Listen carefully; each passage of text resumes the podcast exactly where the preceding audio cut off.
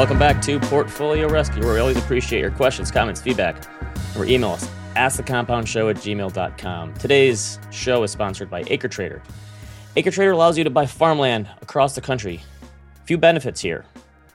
Inflation coming down, still a little high though, right? Now, while farmland has no correlation to stocks and bonds, it does have a positive correlation with inflation going back all the way to the 1960s. A couple other benefits here low fees, no use of leverage. I think we've seen, we've learned this year, leverage not very great, right? No leverage use here. Uh, if you want to learn more about investing in farmland, go to acretrader.com and to learn more about the risks. It's acretrader.com slash company slash terms. Duncan, tough year in the markets. We've been talking about it a lot here. Yeah. Right? But if you look at the returns now, it's not that bad. John, throw up my chart here. Speak for yourself. Well, obviously, I'm saying this after the seventh bear market rally we've had, but these are year to date returns. Okay, so value stocks, I'm using the Vanguard Value Fund here. It's up like more than 1% on the year. It's positive. The Dow, this is all through close on Thursday, okay? So whatever's happened today, not on here. Dow's down just 3% on the year. Total returns. Small caps, Russell 2000, usually pretty risky, down less than 9%. International stocks, huge comeback here, even with the dollar in a strong year. Down like 12.8%, actually outperforming the S&P now, which is down 13 and change. Growth stocks, the one bad performer, down 27%. So as long as you're not all in on tech stocks or all in on oat milk stocks this year, it's a down year correction, but not a calamity anymore. Right now, obviously, again, I'm, I'm saying this during a bear market rally, so maybe I'm jinxing things here. Um, merely pointing out where we are in context of where we've been, not all that bad right? If we get some sort of Santa Claus rally here, I can't imagine if the Dow closes positive for the year. Uh, it's going to add to the how bizarre this this year has been. But really, if if you've had a diversified portfolio, it's not been fun. But where we are today, not nearly as bad as where it was. How's that? Are are you wanting to make a make a call? You... No, no, I've not. No, I, am okay. just I'm providing context where we are. Uh, I'm not good at predicting the future. It's hard enough to tell what happened in the past. So, So I'm no opinion pointing- on where the Dow is going to be in at the end of January or anything like that. I'll give you my 2022 Dow point forecast on December 29th. How's that sound? Okay. Other than that, I got nothing. Let's do a question. Okay. First up, we have a question from Nick who writes We own a cash flowing rental property with a sub 3% mortgage and 28 years remaining. On the August 18th episode of Portfolio Rescue, Barry said real estate more or less returns zero net of inflation. However, does this statement take into account the leverage provided by a mortgage? Uh, return comparisons between stocks and real estate seem to favor stocks, but it's not clear whether these comparisons ever take into account mortgage leverage. Also, how does one factor a mortgage rate that is below current inflation into a calculus? On a 20 year time horizon, would it really theoretically be better to sell the property and invest the proceeds into some combination of stocks and bonds? We talk a lot here about the types of questions we get, and we've mentioned we get a lot of questions on bonds lately. We've effectively gotten no questions on the stock market for like the past six months. Yeah. People have stopped asking about the stock market. It's true. but there's a lot of questions about the housing market lately too. So, unfortunately, the return stream for housing is very difficult to to understand. So, John, throw up my first chart here. This is from Robert Shiller. Before like the late 90s, early 2000s, there really no one really knew what the long-term returns for housing as a whole were until Robert Shiller put this together. Now, this is real home price index, which means after inflation. And he went he took this back to 1890. I don't know what housing in America looked like in 1890. Um, so I don't know how how relevant this all is, but this is what he did. And the returns after inflation are not probably not as good as most people would assume. So from 1890 to 2022, the latest update, the housing market in the United States is up a total of 120% in change. That's 0.6% per year over the rate of inflation. And most of that return, as you can see from this chart, has come in the last three decades, right? So from 1890 to 1989, 100 years, the US housing market appreciated 30% in total, less than 0.3% per year. Again, that's after inflation. So you've got an inflation hedge, not much of a kicker. Then from 1989 to 2022, so the last three decades and change, it's up more than 70% or like 1.6% per year above inflation. Now, some people may look at these numbers and think that's that's god awful. I thought it would have been way better than that when you look at the big numbers for housing. I personally think beating the rate of inflation while holding a fixed rate mortgage and having a roof over your head is not that bad of a deal. But it's also important important to note that Shiller's data doesn't take into account the actual experience of someone buying and selling a home. Let's say you you timed the housing market pretty good and 10 years ago you bought for 300 grand in Boise, Idaho. Now you can sell that house for 500K. At the time, you put 10% down, so you put $30,000 down. You sell that house today for 500. What's your return? Well, some would say it's $200,000, right? 200 over 300. So we're talking like a 67% return. But wait, what about the leverage involved? You only put $30,000 down, right? So is your return more like almost 6x because you turned $30,000 in 200K? Again, not really, because each month you paid a mortgage, you paid insurance, you probably did some upkeep, maintenance, landscaping, you probably bought some furniture, maybe hired an interior decorator, made some improvements. So then when you bought the house, you probably paid some closing costs. When you sell the house, you pay some realtor fees, some other closing costs. So I I'm not sure that anyone actually knows what all the all in costs are for their house. I don't think anyone really keeps track of them. Maybe a few spreadsheet warriors do. The other thing is you have to live somewhere. So wait a minute, why don't we net out what my rent payments would be for what my mortgage costs would be? And I just guess no one on the planet knows what their all in return is because it's not like a stock or a mutual fund where you just buy it and you know the expense ratio every year and you can just calculate it easily, right? Plus, housing is a form of consumption. That's why it's so difficult to compare housing to other financial markets like stocks and bonds.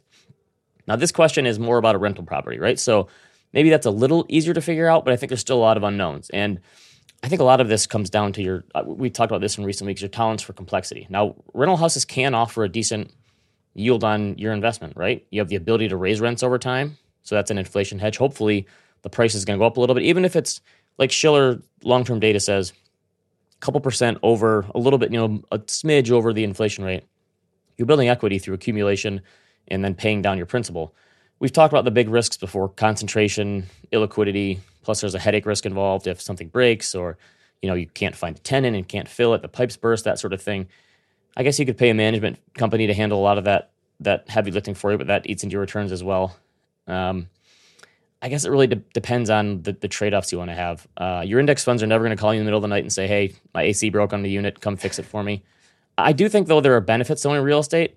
Like you don't have five days a week where you have a bunch of crazy people trading your house day in and day out and telling you the price. The price is down 1% today. No, it's up 1%. No, it doesn't move a lot. So I think it's a lot easier to think and act for the long term real estate, even if it does have lower returns in the stock market. But, but I think for a lot of people, there's just so much more idiosyncratic risk because of your local economy and all these things. And where you, you have not only the macro stuff to deal with, inflation and interest rates and economic growth, but you also have the local economy and the location and tenants and all this stuff. So I wouldn't try to talk someone out of it, but I think making the comparison between stocks and real estate is going to be very difficult to do unless you're really tracking this stuff.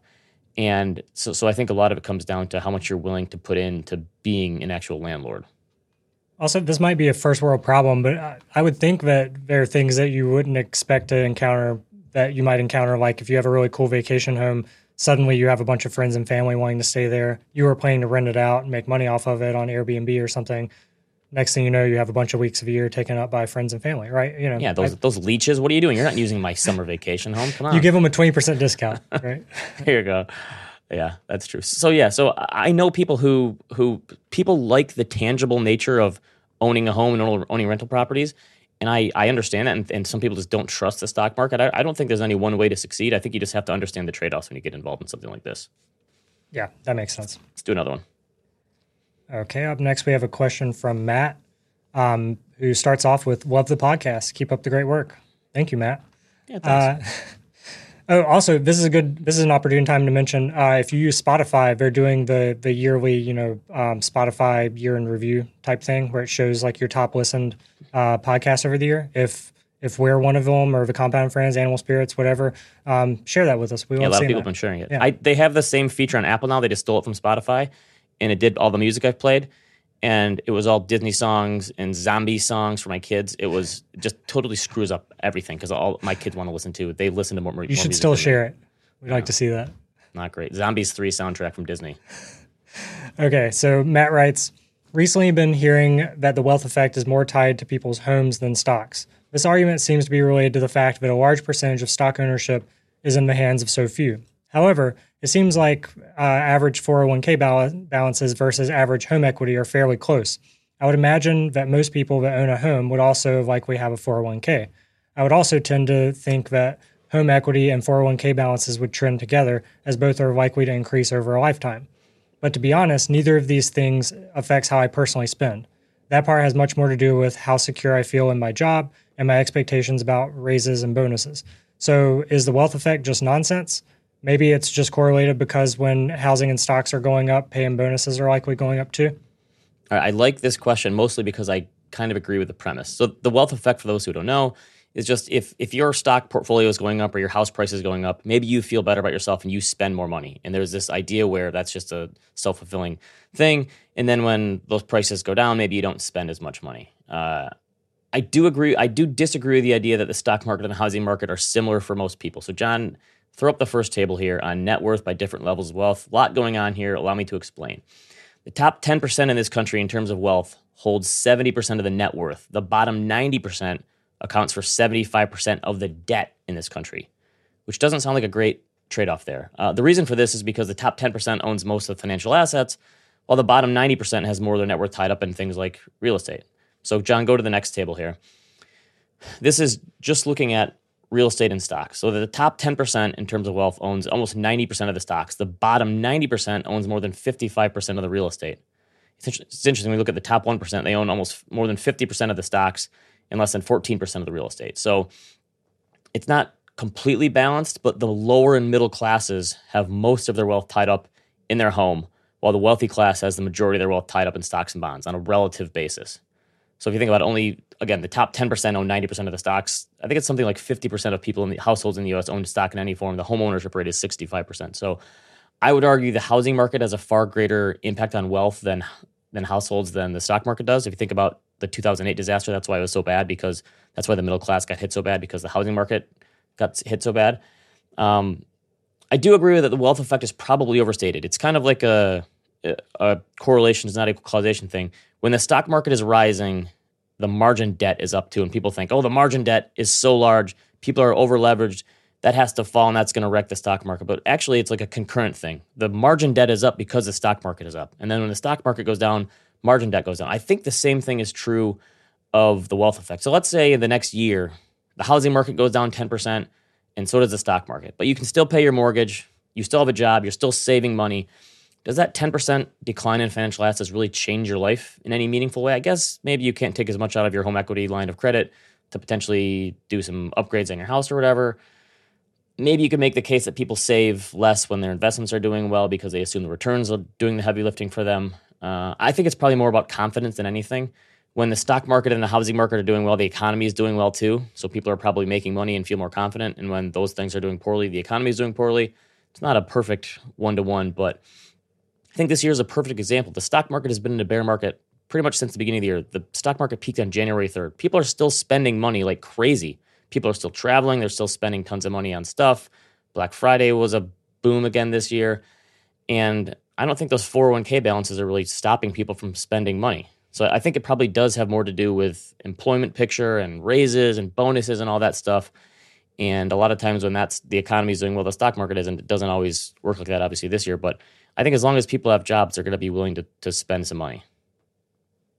Yeah, it seems like it. New York's certainly uh, booming right now. I look out over Bryant Park and it's full. It's right. Do they care that the stock that their growth stocks are down twenty seven percent this year? Probably not. Right. They're still going to pay for those ice skate rentals. Yeah, seems like it. Pay for those thirteen dollar beers in New York. True. Do another one. Okay. Up next, uh, deja vu. We have a question from another Matt. Um, so Matt writes, "Why would the ten year T bond pay out a lower rate than the two year? Or is the uh, or the 30 year pay less than the 10 year? I realize this is a bit of a Google it question, but I can't get a straight layman's term answer on this. I've always associated longer term with getting paid more yield, as it means I potentially lose access to my money for a longer period of time and should be paid accordingly. This is a good question. We we have a lot of people who wonder about this kind of thing, and this, this is, is, a this is the inverted yield curve, right? That, yes, it is a perfectly reasonable question to ask from a textbook perspective. All else equal, you would assume that you would get a higher yield from a bond a bond that takes longer to pay off versus one that pays shorter because so many more things can happen in terms of interest rate changes and inflation and economic growth over 30 years than say 30 months, right? So in a normal economic environment, if there is such a thing, you would expect 30 year treasuries to yield more than 20 year, which would you expect yield more than 10 and 5 and all down the line. That just seems like common sense. But at times we find ourselves in the current situation where short term yields are higher than long term yields. So John, throw up the chart of treasury yields here. Uh, you can see three, six, 12 month treasury bonds or bills are now paying more than 5, 10, and 30 year bonds, which seems to make no sense. Uh, those ones are way more volatile, way more risky, yet you're earning a higher yield at the shorter end of the curve and by a pretty decent margin. So, why does this happen? Bond yield spreads, the difference between certain maturities of bonds, are typically used to gauge the health of the economy. So, wider spreads when longer term yields are higher than shorter term yields lead to an upward sloping yield curve, which would indicate healthy economic prospects. So, you'd think higher economic growth in the future, higher inflation. Narrower spreads, are, which is a flatter even an inverted yield curve, they call it inverted when it's it's lower when the shorter term are higher than the, the longer term. We really missed our opportunity to use a Top Gun picture here, being inverted. Uh, that's most likely a sign that growth is going to be slower in the future and inflation. So the the bond market is predicting that inflation is going to be lower in the future and maybe growth is going to be lower. Uh, and typically they think this means that we're com- heading toward a recession. So John, throw up the next chart. This is the 10 year and the two year. This is just the 10 year minus the two year. You can see as long as it's below that black line, that means it's inverted. And you can see I circled the the parts on the chart here. The gray bars after it are recession. So you can see when this happens historically over the last 40 years or so, every time the bond market gets inverted, when shorter term yields are higher than longer term yields, then we've gone into recession. And John, throw the next little table up here. I looked at the last few times this has happened, the start of the yield curve to the start of the recession. You can see it ranges anywhere from 10 to 24 months and the average is about 17 months. So if we believe the bond market, what it's really saying is growth and inflation are probably coming down in the future. Does the bond market always get this right? Historically, with the yield curve, yes. Does that mean it's always going to happen in the future? I don't know. Even if the yield curve does predict a recession, we can't predict when it's going to happen, how the stock market will react to it, the magnitude of the recession of the stock market's impact, and what the Fed will do in the meantime. The Fed piece is probably the most important part here right now, right? The Fed is effectively inverting the yield curve on purpose. They're raising short term rates, and the long end of the bond curve is saying, we don't care. We don't think inflation is going to be high in the future. We're stuck here below 4%. So I really don't know if, if there's any predictive power in this anymore, but that's why short term rates are higher than long term rates right now, because the Fed is raising short term rates. And the market, the bond market that is not controlled by the Fed, is saying, that's fine. Go ahead. We're going to stay where we are. So I don't I don't know who's going to blink first. It's Jerome Powell versus the bond market. Yeah, who knows? Do you, do you think that uh, COVID completely ruined the yield curve as an indicator? I know we had Campbell Harvey on to talk about that a long time ago. Well, if you think the yield curve can predict a pandemic, it's pretty darn smart then. I'm, I'm just not going to get in the way anymore then if it can do that. But it did invert and then we had a recession. So I think it's that's again a coincident indicator. Maybe it was it was kind of uh, kind of lucky, but I, I guess we shall. And, and if the Fed keeps raising rates and the long end of the curve keeps going down because it thinks inflation is going to be coming lower, it's just going to get more and more inverted. And we could see we're closing in. It's it's the most inverted it's been since the 1980s, when you had really fast moving rates by the Fed. So I, we shall see. Hasn't been wrong yet. Ominous. Fun times. Let's do another one. Okay. Up next, we have a question from Brennan. Does tax loss harvesting have to be done in the same year? For example, I sold stock earlier in the year for a loss. Do I have to sell my winners in this calendar year to order in order to offset the capital gains? All right, a question that's beyond my level of expertise. Let's bring in the tax man, Bill Sweet, yet again to get to the bottom of this. Hey, Gentlemen, I'd like to welcome you and the listeners and viewers to my kitchen where the coffee is hot and the beer is cold. Welcome. I noticed you have coffee and not a beer, though. Yeah, well, it's uh, it's not noon yet somewhere, and uh, I was thirsty. So, all right, I went Bill, there are some weird tax timing issues. Like you always tell me, yeah. hey Ben, you have until April to put oh, yeah. money into your SEP IRA. Mm-hmm. So there are some weird things where you can go past the end of the calendar year. Does yeah, well, I'm going to correct you there. You got till October if you found an extension. So, oh, yeah. okay. So I got. Let's let's get is, really crazy. Yeah. All right. Does tax loss harvesting work in the same way or not? So it does. So great question. And in order to get your tax losses in for the year, so let's start here for Brennan, you do need to execute by December 31st of 2022. Uh, so that's the most important thing. And this year, Ben, that happens to fall on a Saturday. So I might recommend doing that at least a day before, get it in during the workday on the 30th. And I think the market's closed afternoon on the Friday before Christmas or uh, New Year's. Correct me if I'm wrong. Ben, do you know that off the top of your head? I do not. I got nothing. But by that time, I'm totally checked out, Bill. It's the last week of the year. I'm sorry. Right. We've moved on. Yeah. So, and just a point of emphasis, too, the, the tax law generally recognizes the trade date, not the settlement date. So that's important, the legal day that it falls out. But, Ben, I've got two neat things to point out for Brennan. Number one is everything nets out for the calendar year. So if you do a trade on January 2nd, you do a trade on December 29th, all that just gets mushed into a giant bowl of spaghetti when you're trying to calculate what is my capital gains tax. So that's extremely important to understand that it's really the full year that matters. And then each year the calendar flips over and we, we move on. You cannot file on a fiscal year basis uh, from June to July as a US taxpayer. They're like, nope, January 1, December 31. So that's the neat thing. And you only pay tax on the net. And so you can short generate short-term capital losses, offset long-term capital gains, and everywhere in between, you add it all up, and what's left, that's what you pay tax on in, in April. So that's the first key point to understand. What are your questions about that, gentlemen? That makes sense to me. I see someone in the chat here says they're a farmer because they've been harvesting losses all year long, uh, and uh, I can relate. Yeah. I think this is definitely the year for it. The problem for a lot of people this year is do we have gains to offset those losses and actually use them? Yeah. Yeah, and so that brings us to the second part of Brennan question is he's like, well, look, if I've got my losses, do I need to generate gains in a year or do these go away? The answer is no. Uh, you can deduct up to $3,000, only $3,000 of capital gains, excuse me, capital losses against your ordinary income. And that's a neat thing. It's been set in the tax code since 1978. Fun fact with inflation, that would be indexed to $13,700 today, an increase of 360 You know what we should index it to?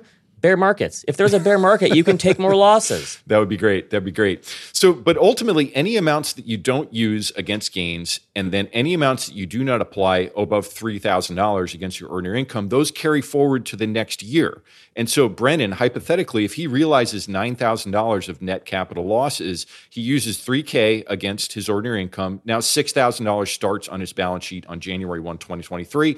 And then he can recognize the gain next year and still be offset against the loss. And that's a neat thing. And I would recommend thinking about arbitrage there because ultimately, if my ordinary income rate is 24%, if it's 32%, that $3,000 generates some, some, some arbitrage opportunities versus the 15% capital gains rate. So I think in a year like this, Ben, one way to make lemonade out of lemons or make de- uh, regular coffee out of decaf coffee, throw some caffeine in it, is try to hit that $3,000 loss limit, push your gains off until January. I think that's a great thing to think about. That makes sense. All right, I love a good one. arbitrage. Yeah, it's good. It's good stuff. Let's do another one. Let's okay. Up next, we have a question from Rob. I just retired this year. Congrats. At uh, age 55, and I'm looking into various. That's our not to brag of the day. Retired yeah. early. Yeah, good at 55. Him. That's yeah, it's good. Uh, and I'm looking into various tax planning strategies. One plan would be to withdraw money from my 401k and then deposit the max allowed into my HSA. Uh, I qualify for the rule of 55, so there would be no 10% penalty no idea what they're talking about. Uh, wouldn't this be tax neutral in the current year? 401k withdrawal is taxable, but HSA deposits are deductible. This seems like a no brainer, or am I thinking about this wrong? I would also like some clarification on paying taxes on Roth conversions. If I convert some money from my 401k to my Roth in January, would the tax for that uh, for that amount be due in the first quarter of the year, or could I spread out the payments throughout the year? All right, Bill, you're gonna have to send this guy a, a bill after this one, I think. Yeah. Uh, But it, so this this is I mean there's there's no cross currents in terms of going from one retirement account to another as long as I mean the, the money is kind of just switching hands that that's doable. He can go from the 401k to the HSA. Uh, I mean, yes. I mean, not directly. Uh, so that's the key. Right. But Rob, Rob, you got a lot going on, my man. Uh, I might stop what I'm doing, pick up the phone, dial one eight hundred CFP, and uh, we can't give you specific advice. This is our business, after all, is helping people like Rob navigate these things. But we can riff on general topics. So let's start there, Ben. Yes, an HSA, an $8,300 contribution for a family HSA that can directly offset up to $8,300 of a 401k distribution. So if you time that it, both in the same tax year, those net out to zero and you're good to go. And the HSA we don't need to go into, but ultimately, if you're using that for medical expenses, you don't ever pay tax uh, on that amount. So that that I think is a neat thing. I think is a great place to start, Rob. And the rule of 55 thing is just he's talking about not having any penalty for taking money out of retirement. Yeah, that's it. That's it. So 59 and a half. Why a half year? I have no idea. Just some genius in the tax code back in the That is bizarre. It seems like a five year old made this because my, my five year olds celebrate their half birthdays. They're always like, when's my half birthday? they think it's like a real thing. It seems like maybe the tax code did this too. We want our politicians to focus on kitchen table issues, and maybe that one literally came from the kitchen table. But it yes. does really complicate things because if my birthday is January or excuse me, July 2nd, bacon, like I have to wait until the next year in order to get All to right. that 59th and a half. It's insane. Can we just get to 50? Uh, call your call your congressperson. Um, but but ultimately, what it allows a fi- rule of 55 allows you to do is access uh, distributions before age 59 and a half, and the 55 just refers to there's a four year window where that's possible. And basically, you do have to actually be retired. There's a couple of other ways that, that it goes, but ultimately, it ends up being a relatively small amount of money. And so, I, I wouldn't necessarily rely on that to save the bacon uh, if you're if you're planning on retiring at 56 or later. All right. And let's also tell Rob if you're getting this much into the minutia, you probably might need to talk to someone, a CPA or an advisor. Yeah, we're just we're just we're doing this for fun here, but yeah, there there are spreadsheets involved. Um, but Rob's second question was relating to conversions, right? And so the, the first thing that he, that he the second part of his question was if if I do a Roth conversion in January, like is that spread evenly throughout the year? And and let's go back to the capital gains conversation. It's the same thing that like a, a, conversion in January is going to be taxed the same for tax purposes. I'm going to get to the distinction in a second. All the way out to December, it, it really doesn't matter. Your tax is calculated on your total income for the year. So where that happens in the year is not relevant as long as it happens Jan 1 to December 31. However, what Rob might be getting at is there are estimated taxes due potentially on when you take the distribution. And if you're timing something in January, that falls in Q1. Q1 estimated taxes due in April. And that does need to be spread more or less evenly throughout the year. There are two rules of thumb. One is you need to have at least 90% of your current year income, or there's a safe harbor 110% of the prior year income. So if you're doing conversion in January, I think it would make sense to withhold at least a quarter of that amount by April 15th to avoid the estimated tax penalty. At least taxes aren't complicated, right? it's, it's, it's job almost security like, for it's you. almost like people get paid to do this. So fun fun fact for you both gentlemen. Uh, the federal budget the, for estimated tax purposes, the quarters go January through March, April to May. Put a pin in that. June, July, August, and then the Q4 is September, October, November, December. Ben, why is this the case? Why did this kitchen table nonsense happen? Why do I have a question. quarter in? I always forget when I'm supposed to make my payments. I have to remind myself. Yeah, it's June 15th. The reason, and I'll give you a hint, the federal budget turns over on September 1 Ah, or okay. October 1. So they so they do this thing where they they shorten the quarters. They have this extra long quarter at the end in just one year. They needed to make some budget and they were like, "You know what? Let's have a 2-month quarter so we can get the payments Well, I time." my, my brother works Yeah. for the government. He says uh, when they oh, so it's his fault. well, no, when they get to September, he says, "Listen, we have this much left in our budget, and we have to spend it. Otherwise, we don't get our new budget." Yeah, yeah. In the army, that that was it, and that that I think is actually the explanation for a lot of efficiency. Uh, and it's one thing when I counsel people on business types. One of the beauties of the pass-through LLC structure, for example, Ritholtz Wealth Management LLC, the net profits are, of the net profits, right? So like, there's no incentive to spend the money because it's your money. So I, I think that's a great way to way to run a business. All right, we got one more. Okay. Last but not least, we have a question from Hadley. My wife is taking, and this is a two parter, so stick with us. Uh, my wife is taking a year off from work to care for our child, which means our income is way down. We are both 45, and I have about $300,000 in long term capital gains and a salary of $65,000. What are some strategies I can use uh, to try to minimize our current year taxes while also reaching the goal of harvesting as much capital gains at a 0% rate as possible? I've increased my contributions to my employee sponsored 401k with no match uh, to lower my taxable income as much as I can, given our expenses. I plan to use some of the gains to max out our Roths this year, $3,000 left, as well as next year. Page two. Uh, is there some rough formula for figuring this out? Uh, what I have landed on is $83,349 max for 0% capital gains plus the standard deduction of $25,900, giving me a max AGI of $109,249 uh, for the 0% capital gains rate and 12% tax bracket. Is that correct, or am I am I just some idiot reading too much on the internet who needs to talk to a CPA? These are some next level questions from listeners. As I know, Oh, yeah, yeah. this is a lot. As an aside, if I figure this out, would it potentially be better for my wife to stay out of work for the rest of the year due to the one-off tax benefits, or maybe take a job the last month or two, which would bump up our income four to five thousand dollars a month? Yeah, this one, this All one's right. a lot. Getting out of the minutia here, the whole idea is we have these games. They never even mentioned how they got the three hundred thousand Yeah. dollar gains. Uh, so kudos That's for a that. not to brag. Yeah. uh, yeah, we've got some tax ninjas at work here, obviously, but they, they want to lower their taxable income. To so how do they, how do they do this? Because the idea would be lowering the taxable income means paying less on those capital gains. Is that the idea? I, I think so, but Hadley's on to the first Hadley I've run into in my career. By the way, uh, strong name. I, li- I Like a Scottish It. name? I wish I'd had it for my son. That's, Maybe, that's yeah. a- that sounds like a good. Highlands name or something. Yeah, you know? it's, that's that's that's some good stuff. What what he's what he's getting at is how th- there is a neat thing that happens if you happen to be in the twelve percent tax bracket, and Hadley mentions the dollar amount where that happens, about eighty nine thousand dollars of taxable income, and then you can add a standard deduction on top of that. The capital gains rate at at that income range is zero. It's zero percent. So, like we as a short form say fifteen percent, the capital gains rate, if you're not making a whole poop ton of money, is actually zero percent, and and that that's a great thing. I think that's an awesome thing for U.S. taxpayers. And what Hadley appears to be getting at is how do I maximize the benefit of that zero percent tax rate? I was not prepared to do a chart, so I just wrote one down, and it's not going to work at all. But what I want to illustrate here is the effect of stacking. Did you draw that on a napkin, Bill? I did. This is not. This is a kitchen table conversation we're having here, guys. But ultimately, it's the effect of stacking. So let's start with a 401k. Hadley mentioned he made sixty-five thousand dollars pre-tax. Let's say hypothetically, Duncan close to the Duncan is going to oh lose target. it on the production value This here. is not. Bill's this is not drawing his own chart. I think. I think it's working though.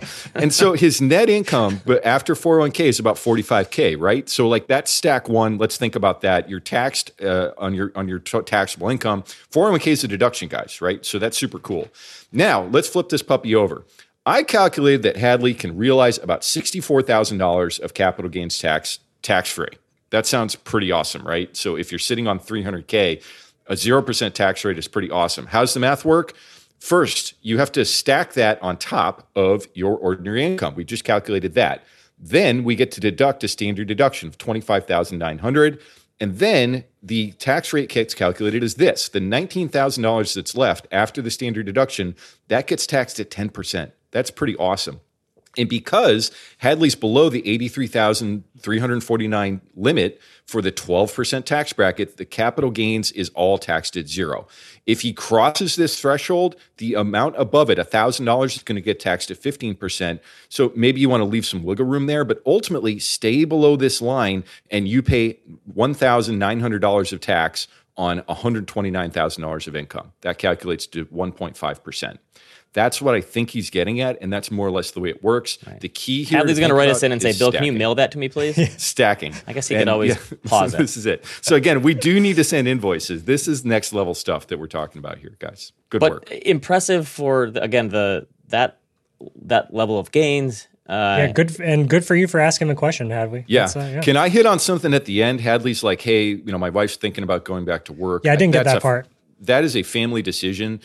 Ultimately, yes, this would screw up all my beautiful tax math, right? But but the tax rate is this. These questions drive me insane because your tax rate is never 100. percent You are always better off going out and earning the money. And so even if it's a thousand dollars, five thousand, whatever it is, go out, earn that cheese, bring that bread home, sit down, upgrade your coffee, put it into a Roth right. IRA. That's saying like, should. I not should I not earn Yeah. five thousand dollars because I have to pay a thousand of it in taxes or whatever it is? Exactly. So, like, your tax rate is never going to be 100%. And ultimately, I think economically, everybody's better off when folks are out there in the workforce making stuff happen, making things move and shake. But taking care of a child is no small feat. I think we all know that. So, I would make a family decision and ultimately bend the tax math around what you guys want to do with I think our new rule is going to be anytime we have more than four numbers in a question, Bill's sending you an invoice. Sorry, he's a CFO. I'm gonna, he has I'm that right. scan this puppy. Yeah, and you, you will hear from from QuickBooks Online. Let's do it. All right, uh, we have a few more shows this year. What do we have? Three more shows, Duncan. Something We're like out of here. Yeah. All right. Remember, if you're listening to podcast form, leave us a review. Thanks to Bill again for coming on. Leave us some comments in YouTube here. Compound merch is idon'tshop.com. Keep those questions and comments coming. Ask the compound show at gmail.com. Maybe ask us a question about the stock market, right? We're sick of questions Yeah. about bonds. Yeah. That'd be I'm, nice. I'm never get sick of questions about tax. This is Tax true. ninjas unite. Let's do this. See you next time. Thanks, everyone.